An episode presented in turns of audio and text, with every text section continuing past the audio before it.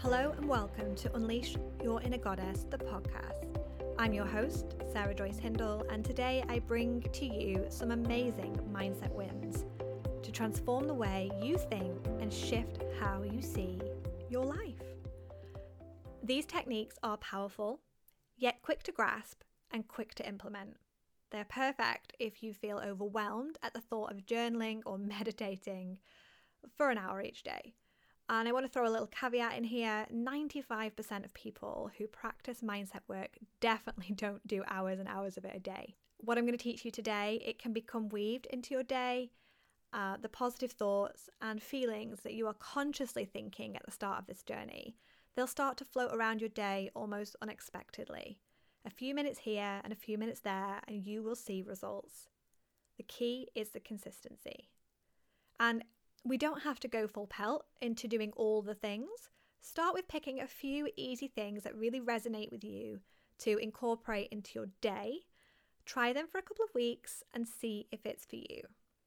I'm going to explain some really simple yet effective things here that you can try. You know, there is an option for you to grab four more quick wins in the show notes uh, as well, and then you have a couple to pick from. You can pick your favorites, right? When we are bringing something new into our day, it's really important that we understand that we won't always get it right.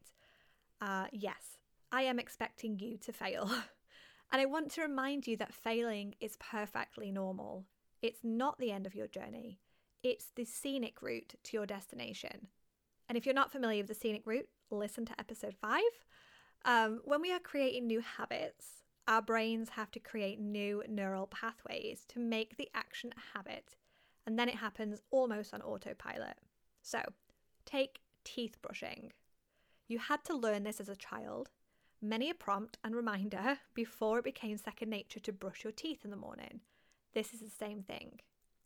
I bet you forgot to clean your teeth on more than one occasion. We didn't just throw in the towel and give up, did we? No. We remembered and we tried to clean our teeth again and again and again to the point where we do it on autopilot. My point here is don't beat yourself up if you mess up or miss a day or you miss something. Just try again. Okay, straight into it. Quick mindset win number one. When you catch yourself saying, "Oh, you know, you know what, I can't do that," or "I don't know how to do this," or "I'm no good at this," I want you to add the word "yet" on the end. It's a magical little three-letter word that acknowledges where you are, but gives you the choice to find out, try, or get good at something. So, I don't know how to build in a habit becomes I don't know how to build in a habit yet. I can't read becomes I can't read this yet. This is a firm favourite for all the parents I know helping their kids read when they go, you know what, I can't read. I'm not good at reading. You can say, okay, maybe not yet. I'm no good at doing my taxes becomes I'm no good at doing my taxes yet. Try it. Write three things down that you don't know how to do and put yet on the end. You might not know how to do it right now, but it does not have to always be that way. Okay, quick mindset win number two a mirror mantra.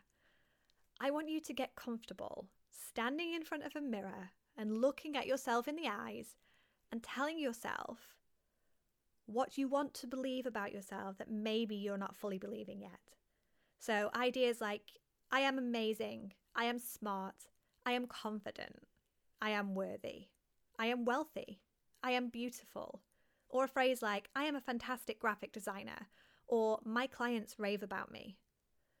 It will be uncomfortable at first. And yes, you'll probably feel a bit silly. But just do it. Stand in front of your mirror and say a mantra of your choice to yourself. I like to put my hand on my heart, but do whatever feels good for you. Look into your own eyes and say the mantra that you've chosen a few times, pausing between each time to breathe and reflect. As you repeat your phrase, give it a bit more oomph, more vigour, say it more loudly and more firmly. So you might go, I am worthy. I am worthy. I am worthy. Do you see the difference in the in the three I am worthies there? We're getting a bit more firmer and a bit more sure of ourselves every day. Choose a time to do it. You know, I like to do it in the morning. It gets me pumped up and feeling good about the day. You can pick a new mantra or you can revisit past mantras. It's really up to you. But every day, get used to standing in front of that mirror, looking into your eyes and saying the thing I am worthy. I am confident. I am beautiful. It really works. Okay, quick mindset win number three accept a compliment. No, I'm not even joking. But there's a catch.